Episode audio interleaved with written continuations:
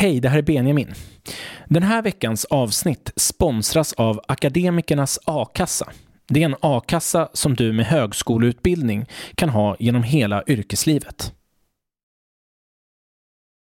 Hej poddlyssnare! De är samhällets mest hatade brottslingar. Inte bara av gemene man, utan också i fängelserna där de står lägst i hierarkin. Dagens tema är pedofiler och sexuella övergrepp mot barn. Gäst är psykoterapeuten Börje Svensson som i över ett decennium har arbetat med behandling av pedofiler på Norrtäljeanstaltens sexualbrottsavdelning.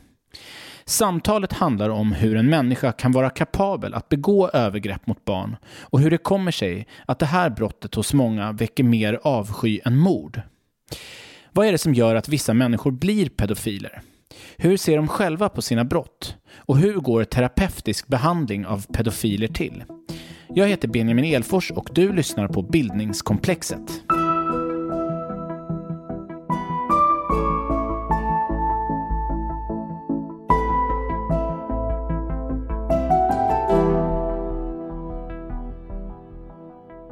Välkommen Börje Svensson till Bildningskomplexet. Tack så mycket. Vi ska ju prata om ett ämne idag som jag tror att många kanske kommer bli upprörda över. Eh, andra kanske till och med kommer bli äcklade över en del saker som vi ska prata om. Eh, och jag skulle vilja börja samtalet där du börjar i din bok. Du hänvisar nämligen till författaren Primo Levi, förintelseöverlevaren Primo Levis bok Är detta en människa? Ja. Och det är en av mina favoritböcker för att den, är, den ställer ju den här frågan, är detta en människa om tillvaron i förintelsen. Och att den är liksom mm. tvåeggad. Dels så pratar han ju om offret då. Är detta mm. en människa? Någon som han verkligen avhumaniserar mm. fullkomligt och, och, gör nästan till ett djur. Mm. Och sen är ju frågan också riktad mot förövaren och nazisterna. Är detta en människa? Kan någon göra så här mot en annan människa? Mm. Och det tycker jag, för mig är ju svaret att det är ju jag. Därför att det är ju människor som gör de här sakerna. Ja. Och på samma sätt med sexualbrottslingar och pedofiler. Mm. Eh, de är ju också människor. Och deras offer är ju i allra högsta grad människor. Men jag vill ändå att vi börjar samtalet med att uppehålla oss lite grann vid offren. Ja, det låter bra. Eh, och du pratar ju om att många av de här sexualbrottslingarna och pedofilerna, de avhumaniserar eh, sina offer. Ja. Kan du förklara lite grann vad det är? Ja, jag tänker att när man begår ett sexuellt övergrepp, då är det bara av egoistiska eh, intressen som gör det. Det finns, ingen, eh, det finns ingen som helst ömsesidighet i ett sexuellt övergrepp. Och det gör ju att den som blir sexuellt utnyttjad blir ett objekt och inte ett subjekt. Och eh, är så att säga eh, ett redskap för förövaren. Och att jag eh, börjar boken med eh, citatet av Primo Levi, det är att det faktiskt var en förövare som videofilmade sina övergrepp på sin eh, femåriga styvson. Och under övergreppen så hörde man på filmen att det här barnet frågade förövaren, styvpappan alltså, är jag en människa? Är jag en människa? Är jag verkligen en människa? Så att han, eh, det där lilla barnet eh, upplevde sig avmänskligad naturligtvis i det här övergreppet. Och, eh, och så även om inte barnen uttrycker detta så är det ju ett avmänskligande och då kan man fråga sig, är de, hur mycket människor är de i förövarens ögon? Och du är inne på att som jag förstår, väldigt många förövare beskriver, eller framförallt då de vuxna som förgriper sig på barn, mm. de tittar inte offret i ögonen. Därför att ögonen är det mänskliga. Ja, precis. Jag har ju frågat många förövare och det gäller ju inte, eh, men det gäller alla sexualbrottslingar i stort sett. Så är det ju en, de flesta av dem vill inte ha ögonkontakt under övergreppet. För då blir det, så det blir en människa som de eh, krossar. Och det, eh, och det kan, den känslan kan så att säga då eh, göra det svårare att begå övergreppen för dem. Och då är de ju någonstans, eller i allra högsta grad medvetna om att det är en människa som de gör det här ja, på. Ja, just det, men de vill avmänskliga den människan så att det liksom blir ett objekt istället för ett subjekt. Mm. Om vi tittar då på den andra delen av frågan, är detta en människa? Och så riktar vi det mot förövaren. Du har ju skrivit en bok som heter De mest hatade. Ja. Och vi ser ju det nu i debatten ganska mycket kring Göran Lamberts och Soran Ismail som har varit. Att, alltså, att begå sexualbrott tycks i samhällets ögon kanske vara bland det grymmaste man kan göra. Ibland så, jag vet att du jämför med att det kanske är värre än, än mord. Många det kan uppfattas som värre än mord av uh, omgivningen. Men det är klart att uh, det är väl ännu värre att bli dödad än att bli sexuellt utnyttjad. Då är man, behåller man livet. Men uh, av omgivningen och av de reaktioner så är det svårare att så, se något försonande med en sexualbrottsling än med en mördare, skulle jag kunna tänka mig. Varför tror du att det är så? Jag, jag, tror att det finns någonting inom oss själva som har kanske för större förståelse för att döda än att begå sexuella övergrepp. Och jag tror att det kanske ligger till grund för att när man är, när man är liten så leker man mycket lekar kring att man ska döda. Det har man gjort alla tider. Nu spelar man väl, alla spel går ut på att döda eller bli dödad. Men inga barn leker våldtäkt. Och eh, det eh, tror jag gör att det blir som om de här personerna är från en annan planet. Och dessutom är det väldigt motbjudande, liksom fruktansvärt motbjudande att tänka sig att en vuxen person eh, förgriper sig sexuellt på ett barn. Så att det är klart att det ligger i det hatet. Men eh, den här fullständiga oförsonliga hatet där man tänker att de här eh, har liksom ja, lås in dem och släng nyckeln i stort sett. Att de borde inte finna, eller kastrera dem. Eh, det är väldigt starkt och jag tror att det är Ja, det är någonting som gör att, det, att det är, vi vill inte kännas vid om vi eventuellt har någon av de sidorna i oss själva. Precis, för du framkastar den teorin i din bok som jag tycker är väldigt intressant. Att det mm. är också så att de här förövarna mm. blir också en ett, på något sätt ett riktmärke för hur vi inte ska bete oss och att vi på något sätt kan hålla borta våra egna eventuella tankar om det här mest förbjudna när vi ser dem. De håller tillbaka våra känslor på, no på något sätt. Alltså, människan har ju inom sig en, en, eh, en potential att göra de allra grymmaste handlingarna som finns. Men det ser man ju hur det ser ut i världen och alla krig och alla fruktansvärda mord och våldtäkter som begås. Och vi har också potentialen att göra oerhört mycket goda saker mot varandra. Så allt detta finns ju inom varje människa. Och sen har vi spärrar och vi har moral och vi har liksom regler som gör att vi inte kan tänka oss. Men det finns någonstans i botten en möjlighet att eh, man kan begå de mest fruktansvärda dåden. Och då eh, kanske man inte vill överhuvudtaget tänka sig att det skulle finnas i oss att begå ett sexuellt övergrepp mm, mot ett barn. Eh, men däremot att det skulle kunna finnas i oss att man skulle kunna slå ihjäl någon eller droga sig kraftigt.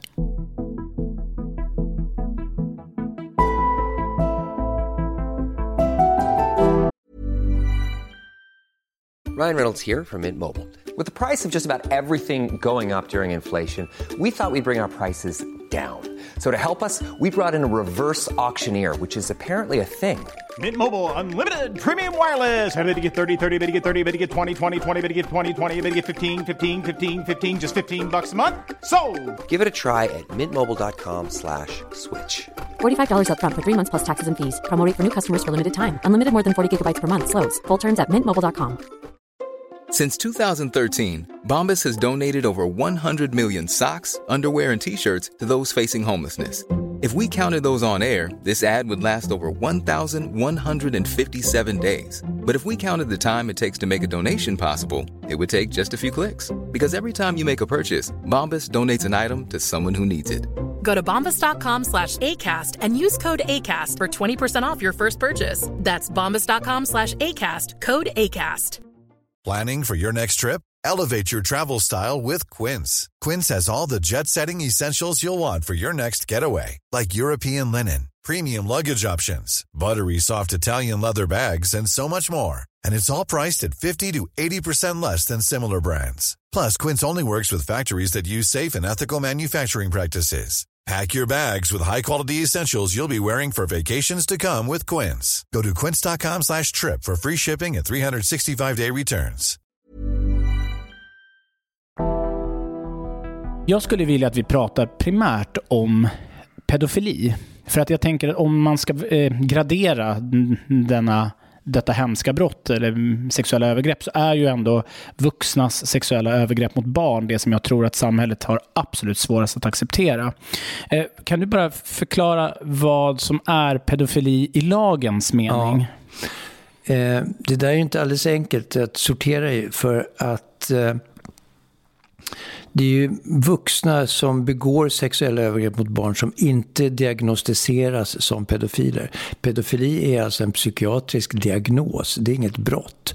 Det är någonting som, är, som man kan drabbas av, som man kan drabbas av eh, eh, andra psyk psykiska sjukdomar helt enkelt.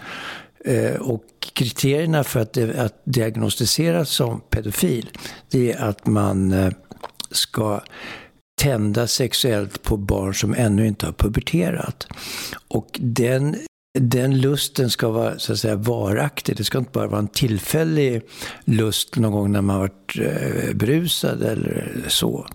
Så att det är det viktigaste kriteriet, att, att man liksom tänder sexuellt på barn som inte har puberterat. Och det här regleras i DSM-5, alltså ja, diagnosmanual, ja. amerikanska diagnosmanualen? Ja, det regleras okay. där. Okay. Och den andra Eh, kriteriet är att man ska vara minst 16 år för att kunna bli diagnostiserad. Och det beror på att när man är 13, 14, 15 år och eh, kille och, eh, puberter och puberterar som sagt var, så är man så fylld av könshormoner och dessutom har man ett dåligt omdöme. Så att sexuella, sexualiteten kan spreta åt massa olika konstiga håll. Som skulle kunna eh, vara perverst om inte man liksom var så ung. Man prövar sig fram och man eh, testar på det ena och det andra. Och, eh, eh, det blir fel eh, ofta. Men när, när det här första skovet eh, har lagt sig. Då, liksom, då är eh, då kan man börja sortera liksom om det här skulle vara varaktigt eller inte. Och jag anser ju att 16 år är lite väl tidigt också att diagnostisera någon för pedofili, även om de har förgripit sig på barn.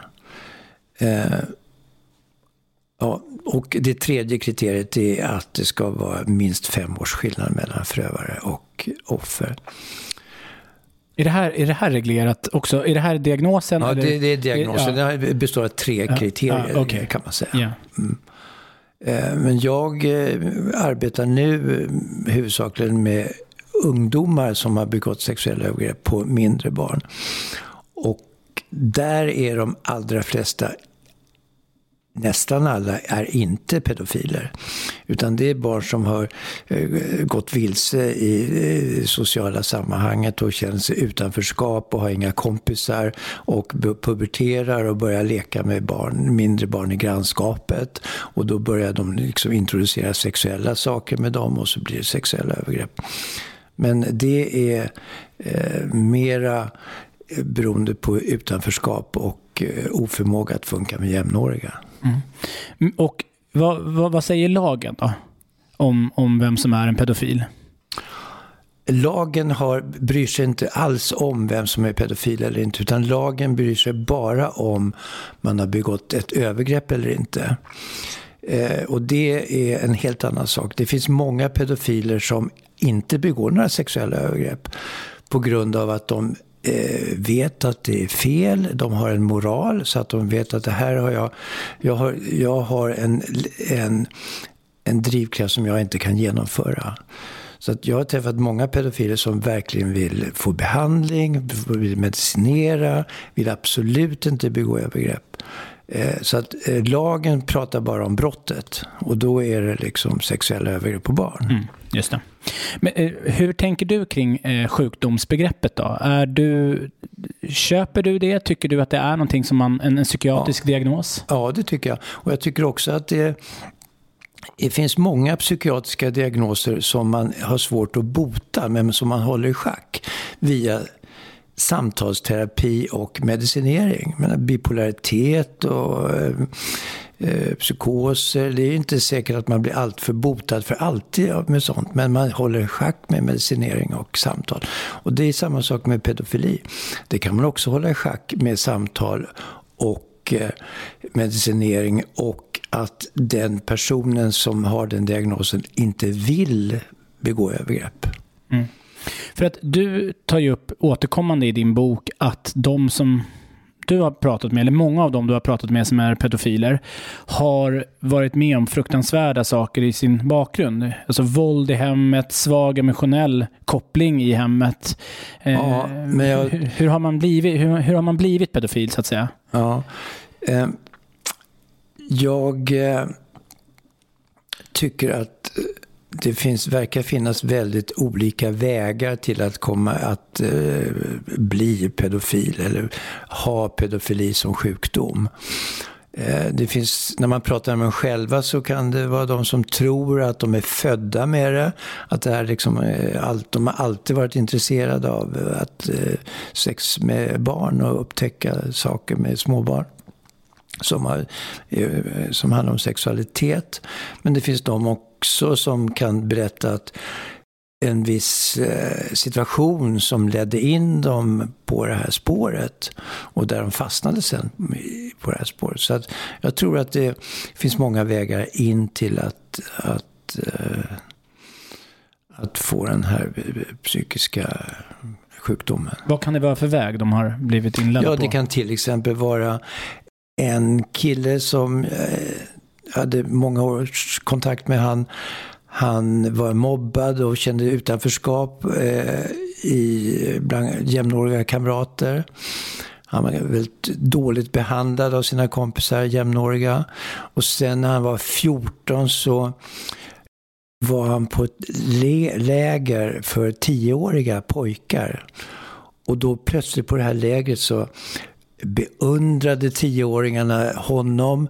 Eh, han kunde berätta om vikingatiden och de lyssnade. Han kunde spela fotboll med dem och de tyckte att han var en bra ledare. Och för första gången så blev han respekterad av, av andra eh, barn.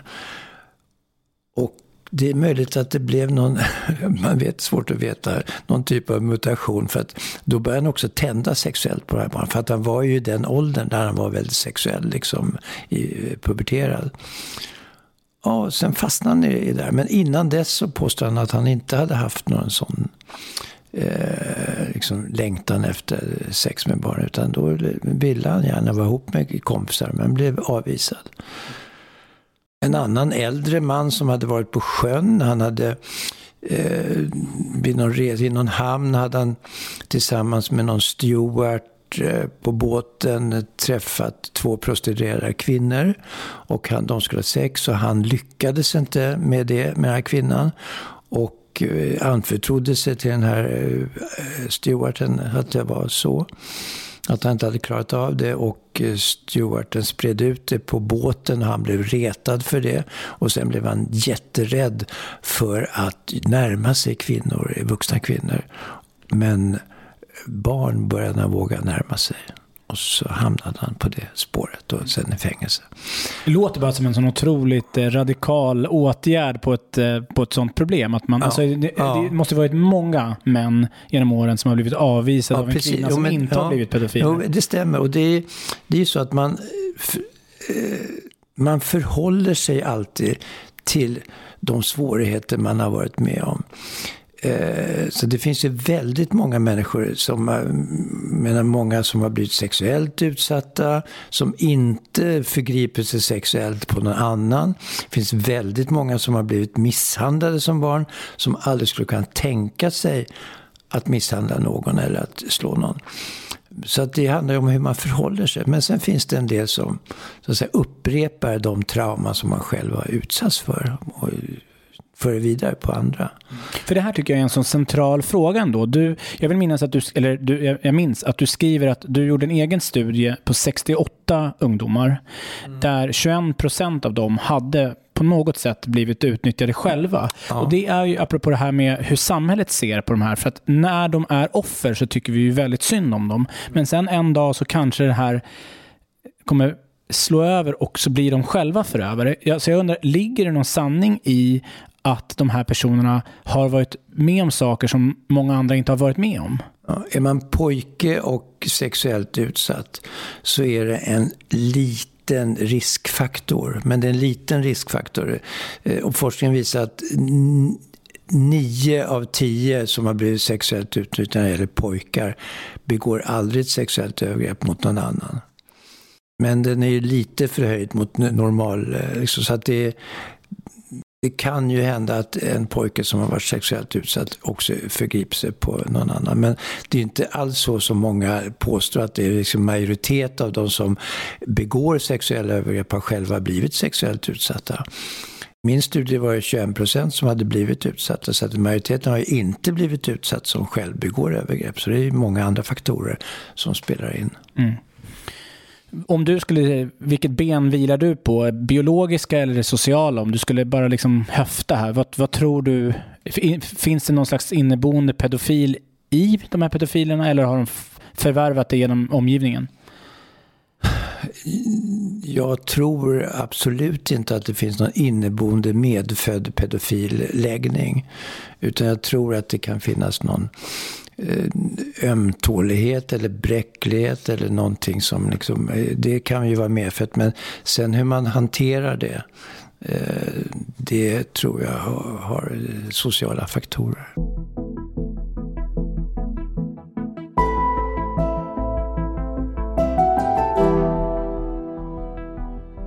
Hur var det du kom in på den professionella banan att behandla sexualbrottslingar och pedofiler? Ja, men det började med att jag jobbade på BUP eh, med eh, allt möjligt eh, behandlingsarbete som man gör där med barn. Och sen blev jag tillfrågad av Rädda Barnen att bygga upp en mottagning för sexuellt utsatta pojkar. Det här var början på 90-talet. Och under hela 80-talet så var debatten eh, väldigt eh, het vad det gällde sexuella övergrepp. Men det handlade om flickor som blev sexuellt utsatta. Att även pojkar kan bli sexuellt utsatta. Det, var, det fanns ingen större medvetenhet om det. Och Rädda Barnens uppgift är ju att sätta strålkastarljuset på eh, barn som far illa och inte är så uppmärksammade. Då eh, ansåg man att eh, man borde sätta strålkastarljuset på att även pojkar blir sexuellt utnyttjade. Så då blev jag och en kollega som heter Anders Nyman, psykolog, tillfrågade att starta den här mottagningen. Och eh, Rädda Barnen hade bra marknadsföring så att det blev upp, väldigt uppmärksammat i början och i och med att det var uppmärksammat så började det komma eh, barn till oss som har blivit, blivit pojkar som har blivit sexuellt utsatta. De, eh, de börjar ju inte med att komma till oss utan börjar med att berätta för sin mamma kanske eller pappa att de har varit sexuellt utsatta. Och sen så förde de, kom de till oss. Liksom. Så att det var så det började och sen så eh, visade det sig att en del av de här pojkarna som har varit utsatta, de hade också utsatt någon annan. Och då började vi att ha unga förövare som målgrupp. Och nästa steg, då tänkte jag att jag... Eh, jag kände mig ju väldigt hatisk mot, de, mot förövarna. Speciellt förövare, barn som hade en förövare som inte hade blivit lagförd. Eh, och då kunde jag känna att när det gällde övergrepp av någon i nära relation så kanske jag hatade förövaren mer än vad offret gjorde. Som liksom hade en pappa som de också längtade till, men som hade missbrukat liksom sin, eh, sin roll och förgripit sig sexuellt på dem. Så att då blev jag nyfiken på att börja lära känna och förstå förövarna. Och då fick jag tillfälle att börja jobba som terapeut på ett fängelse, sexualbrottsavdelningen på Norrtäljefängelset. Så då kom jag in på att jobba med vuxna förövare som eh, har blivit dömda till fängelse. Och Norrtäljeanstalten, det är en av de, alltså i Stockholmsregionen så är det det fängelset där sexualbrottslingar ja. primärt ham hamnar va? Ja, det stämmer. De mm. har en sexualbrottsavdelning, vilket alla fängelser inte har. Och det, Norrtäljefängelset är en så kallad klass 1-anstalt, vilket innebär att de som begår de grövsta sexualbrotten hamnar där. Mm.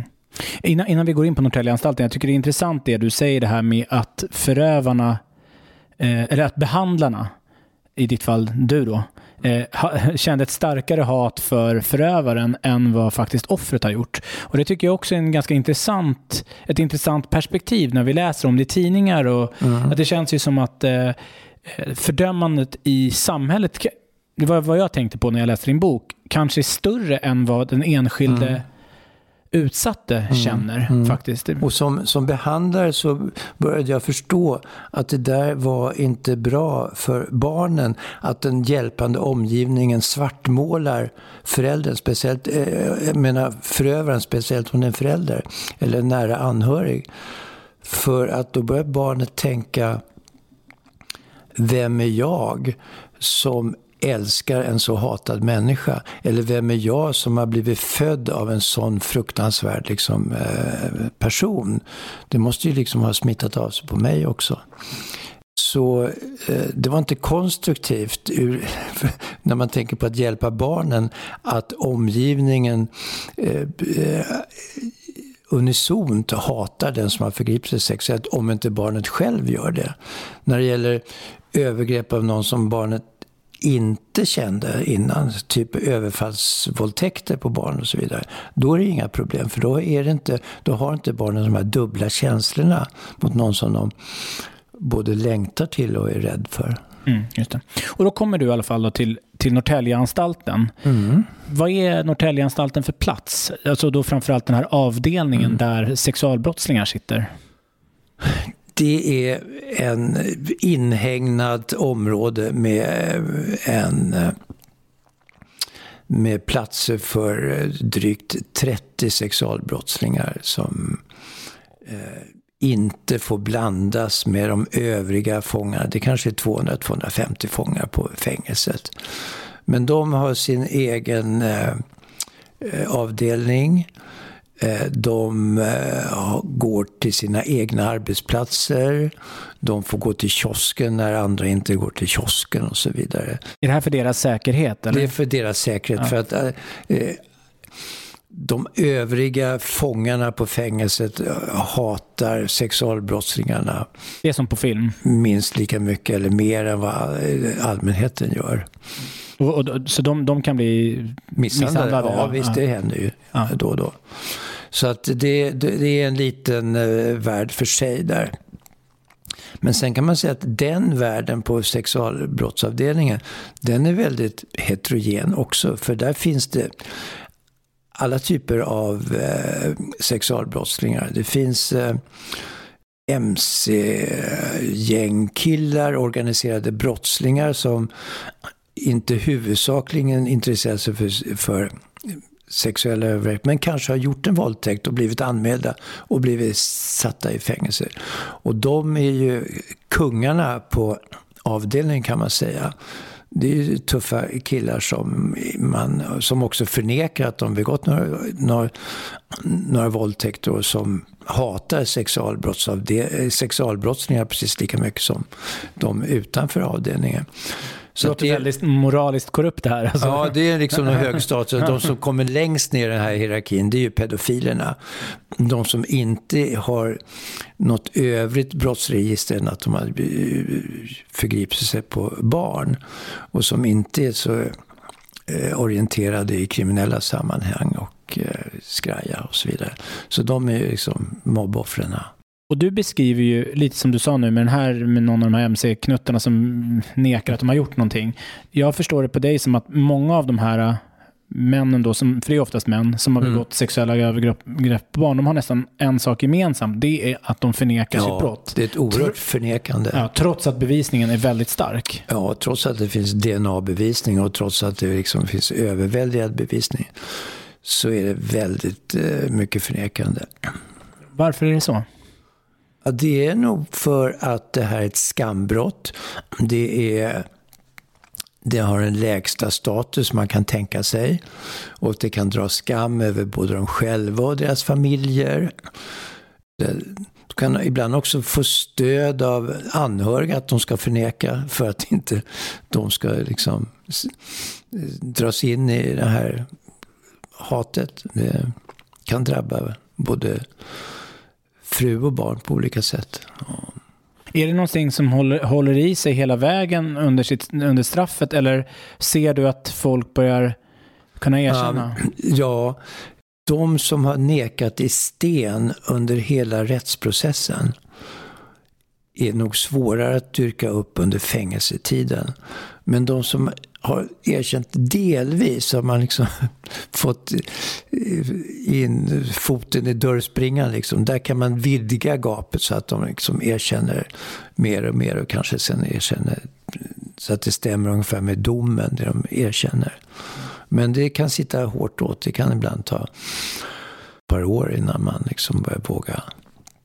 Jag hade en kille som hade, som hade både våldtagit och mördat. Eh, och och eh, det tog två år för honom att erkänna. Och, eh, huvudsakliga anledningen till att det satt så hårt under var att han ville inte göra sin mamma ledsen.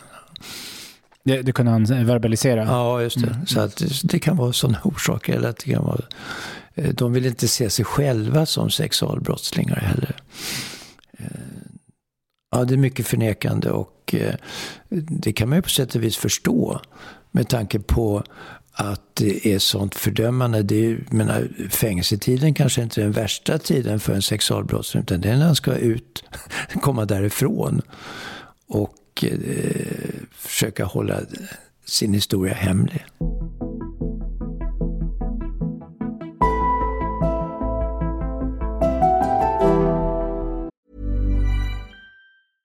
Ryan Reynolds here from Mint Mobile.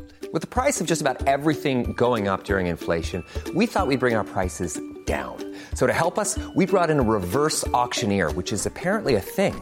Mint Mobile unlimited premium wireless. Ready to get 30, 30, bit to get 30, bit to get 20, 20, 20, bit to get 20, 20, bit to get 15, 15, 15, 15 just 15 bucks a month. So, Give it a try at mintmobile.com/switch. slash $45 up front for 3 months plus taxes and fees. Promo for new customers for limited time. Unlimited more than 40 gigabytes per month slows. Full terms at mintmobile.com. I'm Sandra, and I'm just the professional your small business was looking for. But you didn't hire me because you didn't use LinkedIn jobs. LinkedIn has professionals you can't find anywhere else, including those who aren't actively looking for a new job but might be open to the perfect role, like me. In a given month, over 70% of LinkedIn users don't visit other leading job sites. So if you're not looking on LinkedIn, you'll miss out on great candidates like Sandra. Start hiring professionals like a professional. Post your free job on linkedin.com/people today. Vi kommer att närma oss behandlingen och prata om ditt professionella arbete. Men det finns någonting som vi ändå måste uppehålla oss vid och det är ju lite av de här alltså detaljerna kring de här brotten. Och jag tänker det finns en passage i din bok som man verkligen, fick lägga ifrån mig boken vid ett par tillfällen. Och det är ju barnpornografi. Mm. Det är ju ett sånt där ofattbart, för jag, jag gissar att alla som lyssnar nu har sett på vanlig pornografi.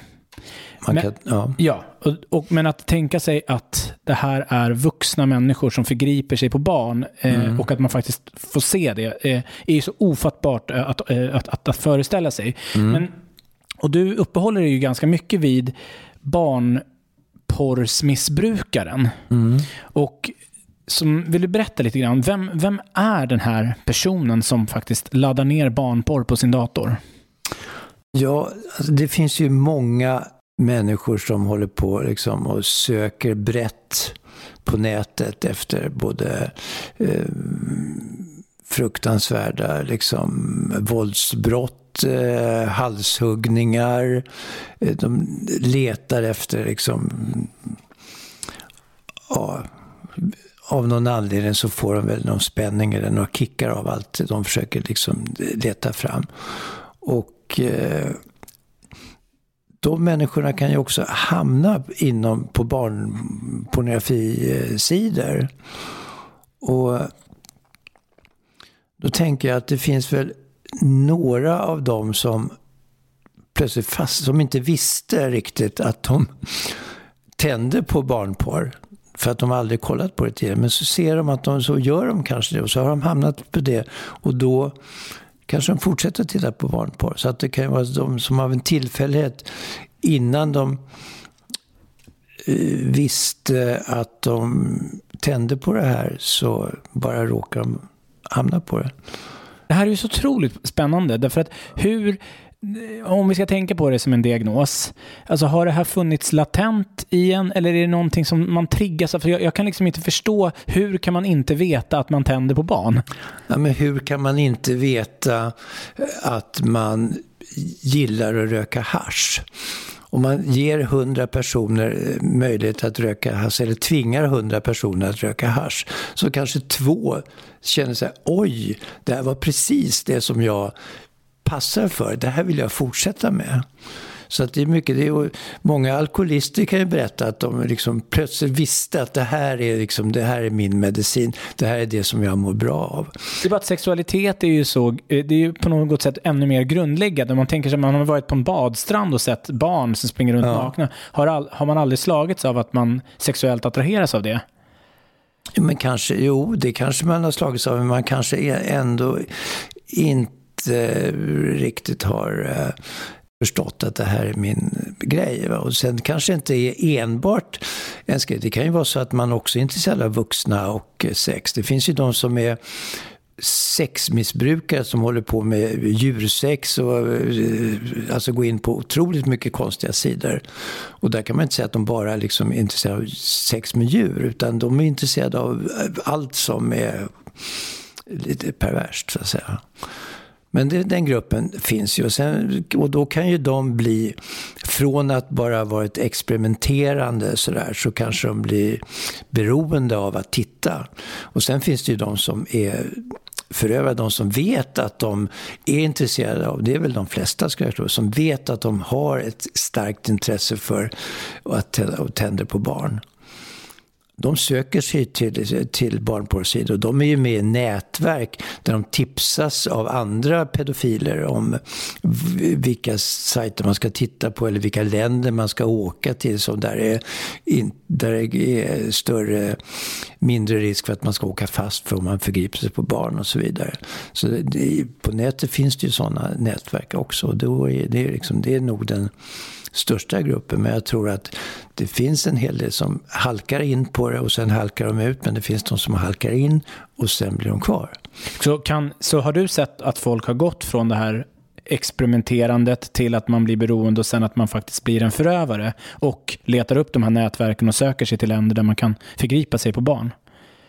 Det är svårt att få någon att kunna berätta exakt så. Så att jag kan inte säga att det här har lett till att man inte har vetat om som har liksom, det har trappats upp. Men, så det kan jag inte svara på om det liksom är, om det är den ordningen. Men eh, man vet ändå med att vad det gäller missbruk av olika slag och även med typ med blott oftare så eh, ju längre de håller på desto mer aggressiva blir de liksom i sina sexuella utageranden.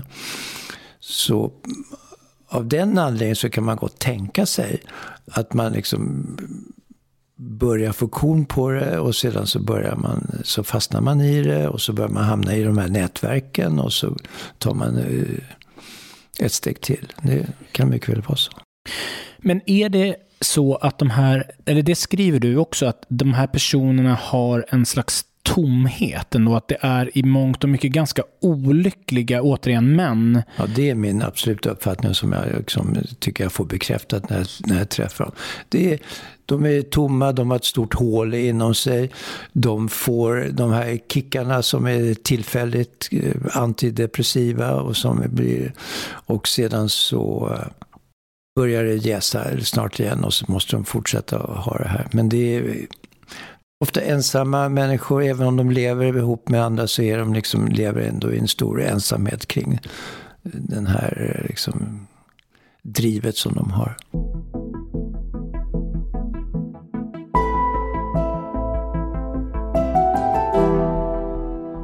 Då skulle jag vilja höra lite grann om hur man behandlar de här männen, då, de här personerna. Mm. Hur, hur går en behandling till? På fängelset har de ju eh, kognitiva program som man ska eh, gå igenom med de här fångarna. Det finns ett sexualbrottsprogram som heter SAFE. Där det handlar om att eh, man eh, går igenom vilka riskfaktorer det finns för de här, eh, att de ska, man ska återfalla i brott. Och det handlar om känslor, tankar, situationer. Eh, och eh, det, man menar ju på att eh, en känsla kan föda en tanke som kan föda en handling. Och eh, därför så försöker man liksom prata med dem individuellt eller i grupp om hur de här hur man ska ändra tanken efter sig. Så att inte tanken ska bli att man ska eh, göra någon illa om man känner sig själv kränkt och så vidare. Eh, och de här kognitiva programmen, de funkar bra för de som verkligen vill förändra sig. Det funkar dåligt för de som inte är så intresserade av det. Då man kan ju diska av ett sånt här program om man inte vill någonting. Så att den stora utmaningen som jag ser det, det är att få en sexualbrottsling att vilja förändra sig. Att vilja sluta. Och det är ju, det är ju så att säga konsten i det hela. Att få, någon, att få det förtroende, att få den kontakten så att man kan liksom få dem att vilja ändra sig. Kan du ge något exempel på det? Hur, hur du gör? Hur går, hur går du tillväga för att få någon att vilja ändra sig? Det, det är väldigt svårt att säga exakt en metod, men det handlar ju om att eh, man måste få en relation med den här människan. Det, man kan ju inte få en människa att vilja ändra sig om man, om man bara lever ut det hat som många känner. Utan man måste ju få... Den personen måste känna att man tror att de kan leva ett annat liv. Att man tror att de kan komma ur det här. Att de tror att de inte ska bli hatade av alla människor. Så att det handlar om att bygga liksom en ett förtroende som... Eh, och det där är inte så himla svårt när man väl träffar dem. Så det, det hände ju ofta just på, vad det gäller eh, de som kom till Norrtälje att man kanske läste om ett grovt sexualbrott i tidningen. Eller någon som begått någon fruktansvärt eh, handling med både mord och eh, sexualbrott. Och då kunde jag känna att den här människan hoppas jag inte kommer till Norrtäljefängelse för att jag kommer liksom inte kunna prata med en sån. Men man drabbas ju av det, av hat då när man läser om det. Men sen när man ser den där killen stå i korridoren, kanske en ung människa som har liksom ödelagt andra människors liv och även sitt eget och sina föräldrars liv också kanske. Då drabbas jag mera av sorg än aggressivitet. Och då i den sorgen att det är så himla eländigt att han har gjort allt detta och förstört och han kommer att sitta på livstid där. Ja, det gör att det går att närma sig den personen och eh, känna eh, någon slags mänsklighet i kontakten. Och eh, att de känner att det är någon annan som bryr sig om dem trots det de har gjort. Eh, kan ju ha betydelse för att de ska vilja lägga om kurs i sitt liv. Vi var ju inne på att de eh, har svårt att erkänna trots överväldigande bevis och DNA.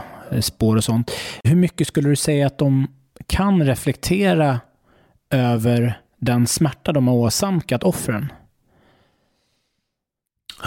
Ja, det är väldigt olika. Det finns ju de som verkligen inte kan reflektera över det utan bara eh, tycker synd om sig själva för att de liksom sitter i fängelse. Men sen finns det ju en och annan som verkligen kan det och det vet man ju inte heller riktigt innan så att det är viktigt att man försöker möt, man får försöka med alla som man kan. Sen är det vissa som faller ut och vill någonting annat. Jag hade en kille som hade gjort två överfallsvåldtäkter under ganska kort tid. Han, eh, de, han åkte fast, de topsade alla i det här området och han blev träff på honom. Så det var DNA-bevisning. Det tog sju polisförhör innan han erkände. Och det berodde på att, man sa, att det var så svårt att säga att man hade gjort det i och med att man sa det så blev det liksom värre. Men till sist så sa han det och han, eh, ja, men han tog till sig att han gjort det och han jobbade mycket med sig själv i fängelset och eh, ja, blev verkligen någon som genuint eh, ändrade kurs i sitt liv. Du skriver om att du låter förövarna, om det här är okej med offret, att närma sig offret. Att, jag vet inte om det var det offret man själv har begått brottet mot, men att man kanske får träffa ett annat sexualoffer, sexualbrottsoffer och på något sätt liksom få träna på att höra offrets känslor eller historia mm, av det mm, som har hänt. Mm. Vill du det är, det är ett försök, det, ja, men det är ett försök att uh, få dem att ta in att det menar, att om man säger att de avmänskligar offret när de begår övergreppen så vill jag försöka få dem att, eh, att se offren som människor. Och då att de liksom ska bygga upp, eh, liksom, att de ska känna att eh, skuld och känna att de liksom har gjort en annan människa illa. Och då, då är det bra att få offrens berättelse och ibland kan det ju vara det verkliga offret, om det, är ett, om det är någon nära anhörig som de kanske inte kommer bryta kontakten efter de har kommit från fängelse. Ja, men det är ett försök liksom att, att uh, slå hål på det här uh, skyddsvästen de slår på sig för att inte känna så mycket. Du skriver om att, att du låter förövarna skriva ett brev. Alltså pappan fick mm. skriva ett brev till sin dotter som han hade förgripit sig på. Mm. Där han... Ber om ursäkt. Ja, och formulerar att allt det som mm som du känner, den skam du känner, det, det är jag tar på mig det. Mm. Det är mitt fel ja, det här. Ja, ja. Att du mår så dåligt. Mm, det mm. tyckte jag var väldigt gripande. Mm. Skulle du säga, när, när du sa att en del svarar bra på den här behandlingen, vad är det, som, vad är det du har lyckats med då? All behandling på ett fängelse är ju teori. Facit kommer ju när de muckar. Kommer de återfalla eller inte? Så att eh, det jag uppfattar som framgångsrik behandling, det kan ju inte jag vara säker på är framgångsrikt. Eftersom jag inte kommer att följa upp dem under lång tid eh, när de kommer ut. Utan eh, det är ju så att säga deras attityd till det de har gjort som förändras. Och om det sen är hållbart när de kommer ut, det vet man inte riktigt. Men man vet att återfall, när man gör uppföljningar, eh, inte på individer utan på grupper, så är återfallsrisken för sexualbrottslingar ungefär 10 procent på tre år. Och på våldsbrottslingar och tillgreppsbrottslingar så kanske det är 60-70 procents återfall. Så att det är en låg återfallsrisk på sexualbrottslingar om man jämför med andra brottslingar.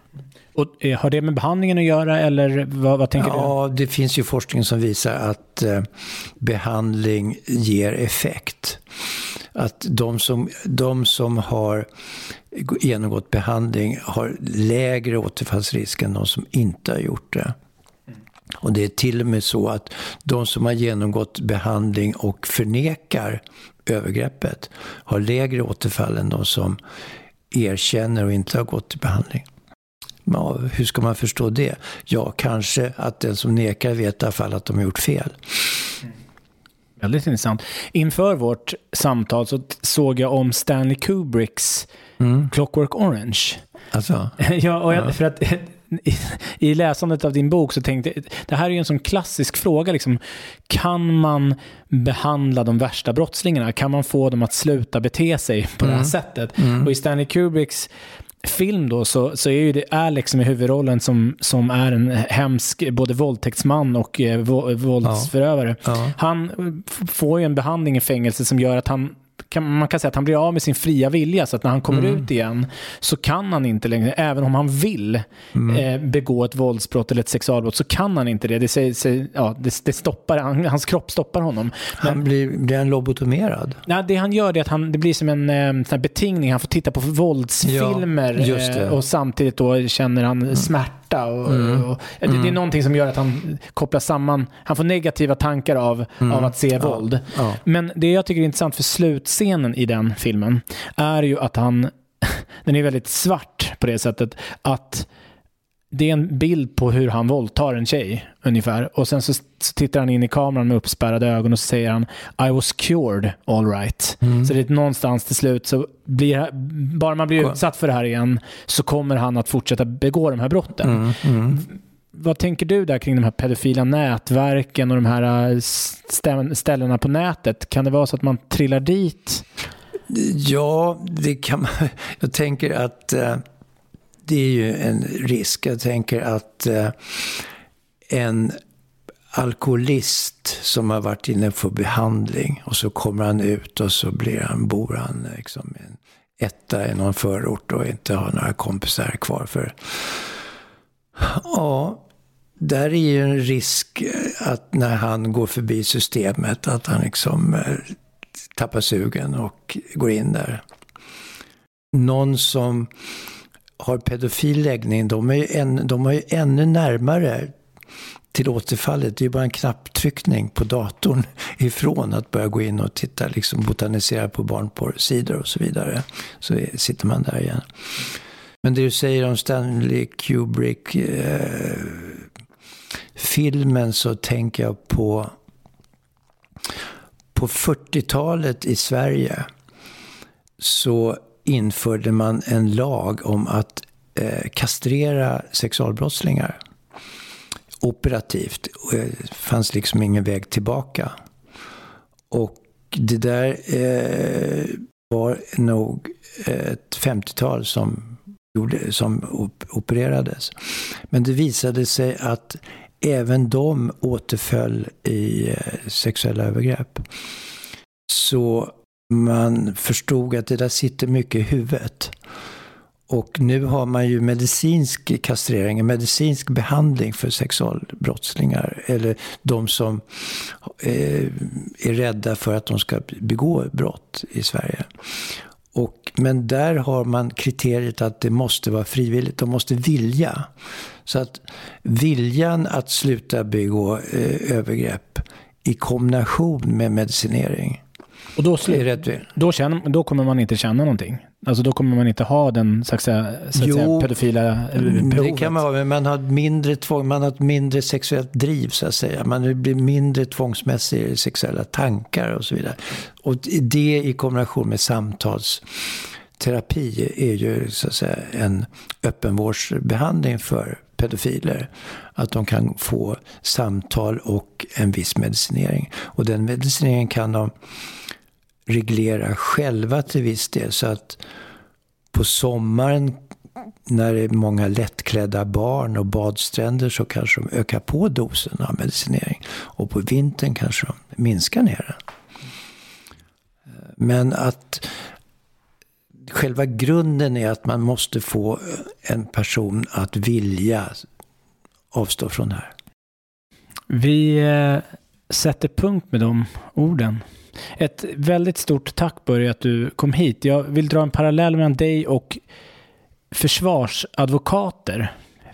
Alltså jag tänker till exempel Breiviks försvarsadvokat som gick ut och sa att ja, man, i en demokrati så måste även den här personen försvaras. Och att du har ändå tagit på dig en, som jag ser en väldigt, väldigt viktig uppgift att försvara de allra mest hatade brottslingarna och få dem till bättre människor. Mm. Men det är inte enbart, det är inte för att eh, jag är så, så himla mån om dem, utan det är så att om jag får en förövare att sluta begå övergrepp så räddar jag flera offer, mm. flera potentiella eh, offer som skulle bli utsatta av den här förövaren.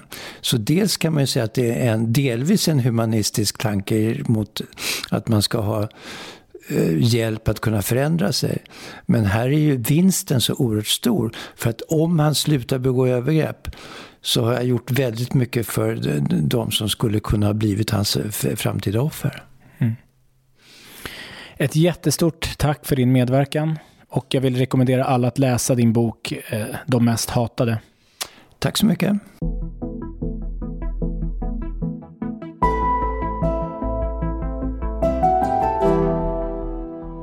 Du har lyssnat på Börje Svensson i avsnitt 38 av Bildningskomplexet. Vad tyckte du om det här avsnittet? Lyssnar du i Apple Podcasts får du gärna betygsätta och skriva en kommentar. Kommentera gärna i sociala medier också. På Facebook och Instagram hittar du mig på Bildningskomplexet och på Twitter snabel Benjamin Elfors. Jag nås också på mejladress benjaminelfors@gmail.com. Jag tar tacksamt emot tips på kommande ämnen och gäster, så tveka inte att skriva till mig. Tack för att du lyssnar. Hi, I'm Daniel, founder of Pretty Litter. Cats and cat owners deserve better than any old-fashioned litter. That's why I teamed up with scientists and veterinarians to create Pretty Litter. Its innovative crystal formula has superior odor control and weighs up to 80% less than clay litter.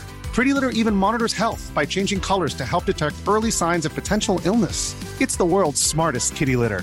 Go to prettylitter.com and use code ACAST for 20% off your first order and a free cat toy. Terms and conditions apply. See site for details.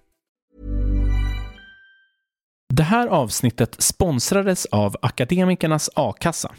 För att bli medlem, skriv akademikernasakassa.se bildningskomplexet i din webbläsare eller sök på Akademikernas a-kassa på Google.